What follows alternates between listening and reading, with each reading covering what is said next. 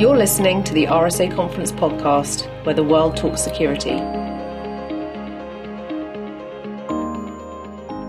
Hello, listeners, and welcome to this edition of our RSAC 365 podcast series. Thanks so much for tuning in. I'm your host, Kacy Zurkus, content strategist with RSA Conference. And today I am joined by Violet Sullivan and Jessica Smith, who will be discussing what's beyond MFA.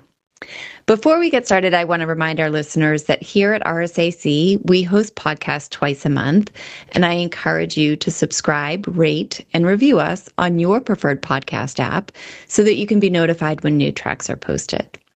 And now I'd like to ask Violet and Jessica to take a moment to introduce themselves before we dive into today's topic. Violet, let's start with you. Thank you, Kacy. My name is Violet Sullivan. I am a cybersecurity and privacy attorney, um, but one that does not work on the legal side and has actually tried to push more and more towards the cybersecurity technical side. So I currently work and lead a forensics team working on incident response, um, a lot of preventative work too, uh, like risk assessments, pen testing with a team, um, and connecting them with the insurance partners, the legal partners, all those pieces. Um, but I also teach this, which is more what I like to do in these podcasts is be that more neutral party coming at this from an academic perspective. I teach cybersecurity and privacy law for the LLM program at Baylor Law School. Sorry for long winded. Jessica, your turn. Thanks, Violet. And thank you, Kacy, for having us today to chat about MFA. Um, so I got into the privacy space uh, in 2013, and I joined AllClear ID through a Craigslist ad, which is c- kind of funny looking back on it now. Um, but you know, back then it felt really like the wild, wild west of breach response and security and privacy. Just you know, it was kind of a new concept for a lot of different companies, and that's where I met Violet, and Violet and I got to work together for a few years at AllClear, which is great. Um, so I worked at AllClear until 2019. The business grew and we were acquired. The breach response business was acquired by Experian. So I went over to Experian, worked there for about three years, helping companies prepare for and respond to data breaches. Um, I managed a team that worked on data breach response implementation, planning, um, and then another team that also worked on you know, call center setup and you know that public face of the response um, that's what we worked on managing for our clients and then in May of this year, I decided to go back to AllClear ID, which is now AllClear ID Health. And we are focused on healthcare identity um, and using your identity in the healthcare space.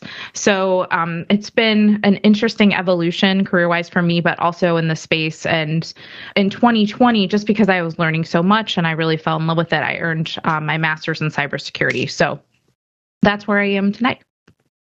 Wow, what an evolution. I yes. love that. Yeah, that's so fun. And I just want to welcome you both. I appreciate you both being here so much. And I'm excited this month we're diving into a variety of topics on all things identity. Um, so I'm excited to have you both here. And I want to start with asking each of you to maybe share your thoughts on some of the recent challenges we've seen with MFA and MFA fatigue.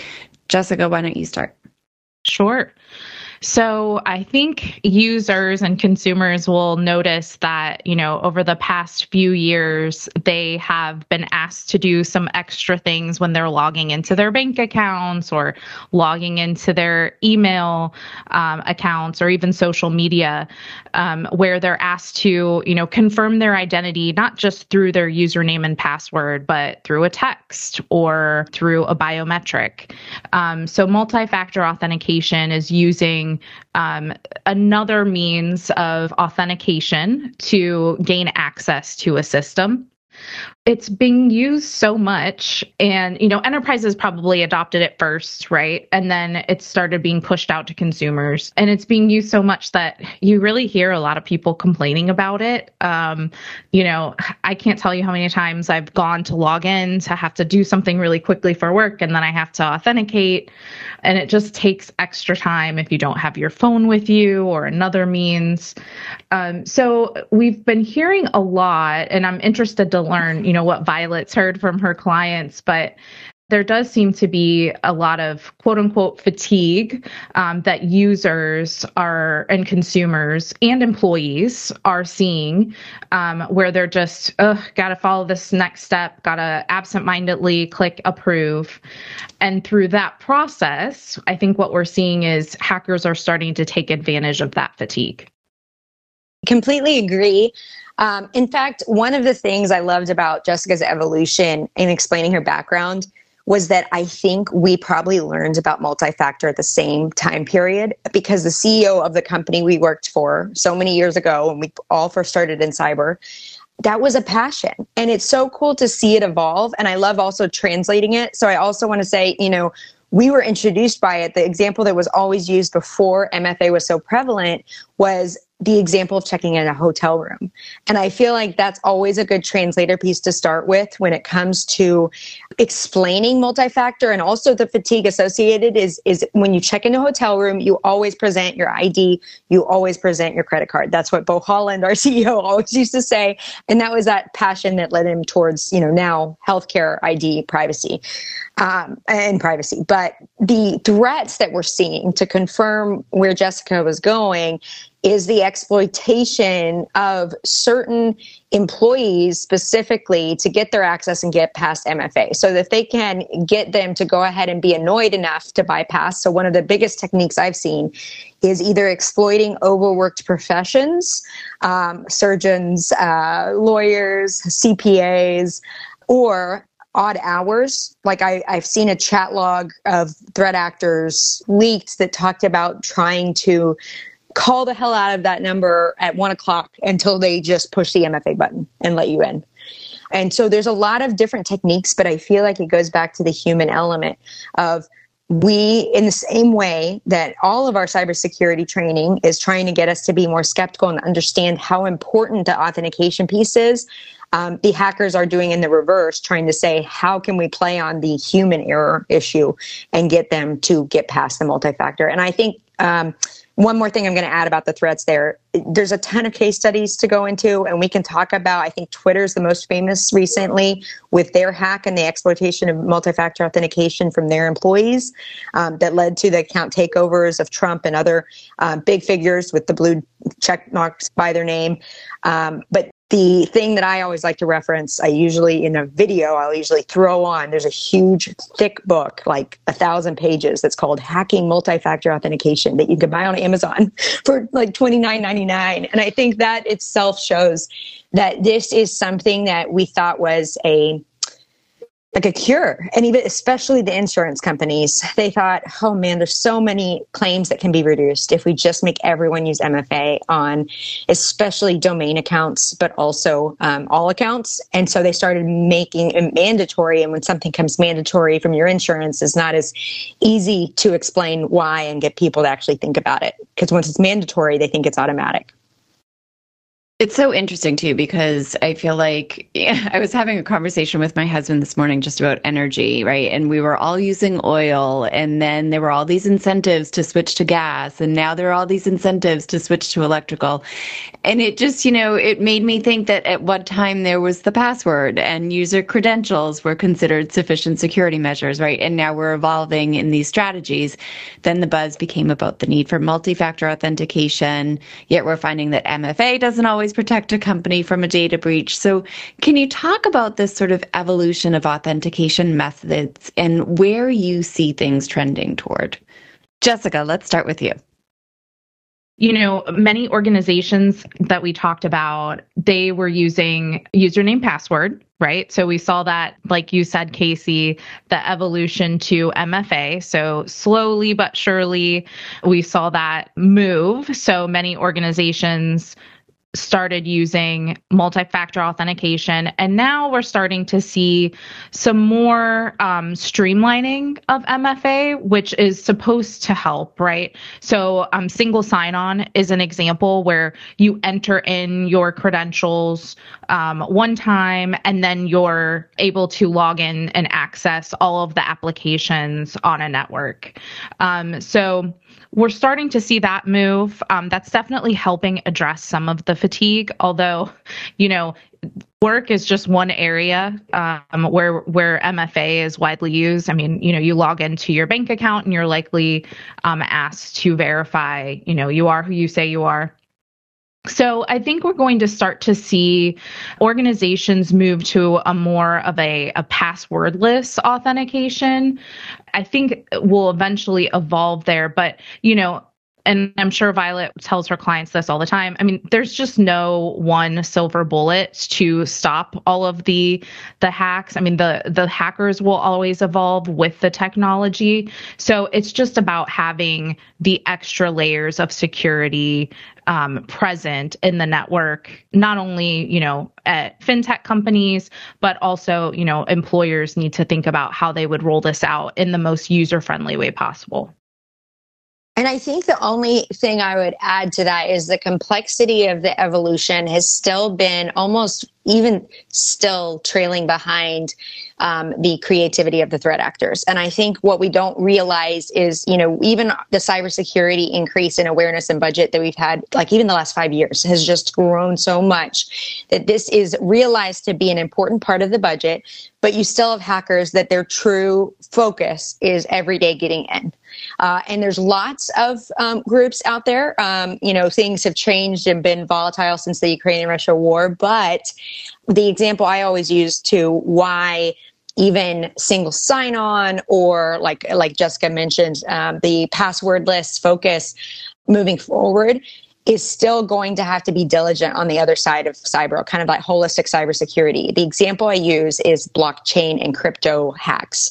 Because when you realize that to hack into some type of blockchain technology, you need like eight different entry points and authentication at each point, and there's still been hacks in that area, uh, and you start researching those, you realize that the extent people will go to gain authentication, and it almost makes you think like a the Ocean's Eleven kind of mentality of this world is is they're gonna they're going to have and think about all of the different entry points until they can get in, especially if the data inside is is valuable to them. Yeah, and that determination is really, you know, monetary or political or whatever it is that motivates them. They're they're highly motivated, right? Um, and so, to your point, I've I've definitely heard it said by many that identity forms the foundation of zero trust security. Yet, identity oddly remains this sort of siloed effort that is sometimes still disjointed from the security organization. So, how can companies better address access control in a more holistic way?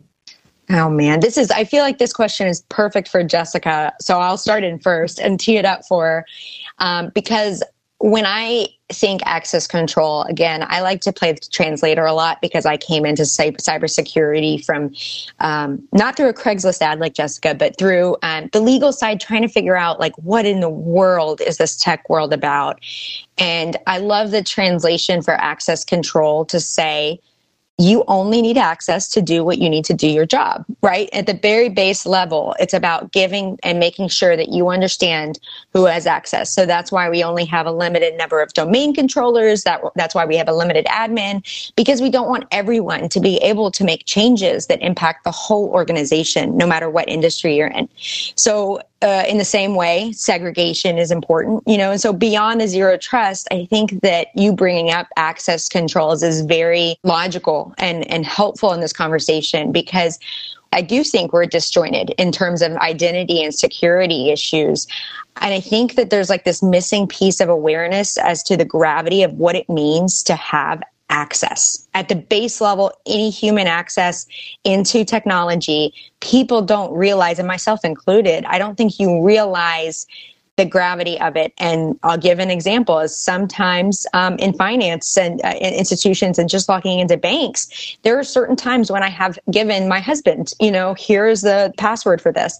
But if someone is socially aware enough, and I hope this isn't coming through the podcast because now I'm going to be on alert and aware, but if someone is really, really good at social engineering and gains enough trust, um, that's what they're trying to exploit is that even the most securely aware people can still be tricked. Yeah? Violet, I, I I really like your Ocean's Eleven um, analogy. I'm gonna have to steal that. Um, but it is, it's true. It's it's like if someone is determined enough um, to figure out how to exploit authentication methods, um, they can do it. And you know, and if it's you know eight steps into the network, um, they'll continue to try. So, and Kacy, to your point, you know, is it disjointed? I think there's definitely work that organizations can do to focus on better access control, but also authenticating identity in a way that you know they can track it throughout the network. So you know i'm working and you know i'm using some of the applications that i typically use. Um, but what if i try to do something else in my network? Um, who gets does someone get notified about that? Can that be tracked within the network? And there are a lot of companies that are starting to move and build more intelligent authentication methods. Um, and it, and it is a form of access control in, in terms of watching what users in your network are doing and, and looking at what they're typically accessing. So I do think, um, you know, they can continue to work to unsilo the identity efforts and um, focus on a way to work together and use new technologies so this you know identity based authentication we've moved beyond that um, and and mfa while it's not the silver bullet it's still pretty good um, but they can continue to use that and and make their systems more secure I'm actually curious um, because Jessica, you're more on the identity section. Has there been proven just a basic MFA that is preferred? So I've seen the ones that actually push out the number to the phone or the apps like Duo or Okta. Um, is there something in the security community that said this is a better form of basic MFA if you can't have that that next level? Yeah, I mean, I think biometrics are probably always better. Of course, you can always use those like actual physical security keys, um, but using a biometric that is inherent to the device that you're using. So, piggybacking on, you know, like the um, Android or Apple biometrics in the device, I think is helpful um, and probably more secure than just like a password, you know, a, a six digit passcode um, when you're logging in. You know, I, I have heard that too, but I actually didn't hear the word authentication around the biometric. So I'm clicking, it's, it's connecting the dots for me. But I also would just say, um, as the lawyer, is to asterisk consent needed on the biometric data, because that's another area of risk that's coming out with the BIPA lawsuits um, and a lot of the Google Pixel, you know, all these issues um, over using that data and then reselling it to data brokers. So, yes, good authentication and, method, bad data broker data without consent passing. And therein lies the problem with security, right? Because there are so many ripples to potential solves for this, opens up risk in that area that you would never even think of, right? It's like, oh, okay, now we need to worry about the legal ramifications of implementing such a strategy. Violet, Jessica, thank you so much for joining us today. Before we wrap up, I would love it if each of you could maybe share some parting words of wisdom with our listeners. Violet, let's start with you. Well, as I was alluding to earlier, even if you have the next level of what would be the best form of authenticating a user for multi factor authentication or single sign on or passwordless entry, you're still going to have to go beyond the MFA. Uh, you have to go to understanding the visibility of where your devices are, the location, um, the security on those devices, if encryption is enabled um, in transit or at rest, the device health, making sure everything is patched. So it's it's really way more about the overall um, holistic structure of cybersecurity that you have. It's not just a check the box. Uh, it's not just a uh, it, it, it's not where firewalls were, you know, 10 years ago, where you thought, okay, firewalls are okay, uh, that's our fortress. That's our security. MFA is not your fortress and security. It is a very good practice. It's something that we would tell users, uh, like just in your everyday to have on any account that is sensitive in any way, shape, or form that could buy things, sell things, um, or, or transfer money back and forth or pretend to be you and, and have an impact on your reputation. So users should definitely have this, but companies need to go way beyond this. Yeah, Violet, I would agree. If if you are leading a, a, security in an organization and you haven't moved to some sort of stronger authentication like MFA, like single sign-on, you need to get on it. um, that is, you know, your your organization is potentially at risk. Um, so, and if you're a consumer, like Violet mentioned, you should put MFA on all of your accounts that uh, are important to you. You know, even accounts where you may not be buying or selling, like your LinkedIn account, anything that's linked to your identity that you value, um, make sure that you have authentication or, or MFA on that account. Um, and then lastly, just one last parting word of wisdom for um, folks who lead security uh, in an organization. Don't forget your end users, right? You're only as strong as your your users. And so continue to educate the employees to keep them informed of potential misuse of credentials or MFA. You know, the better educated that they are, the more they can be on alert.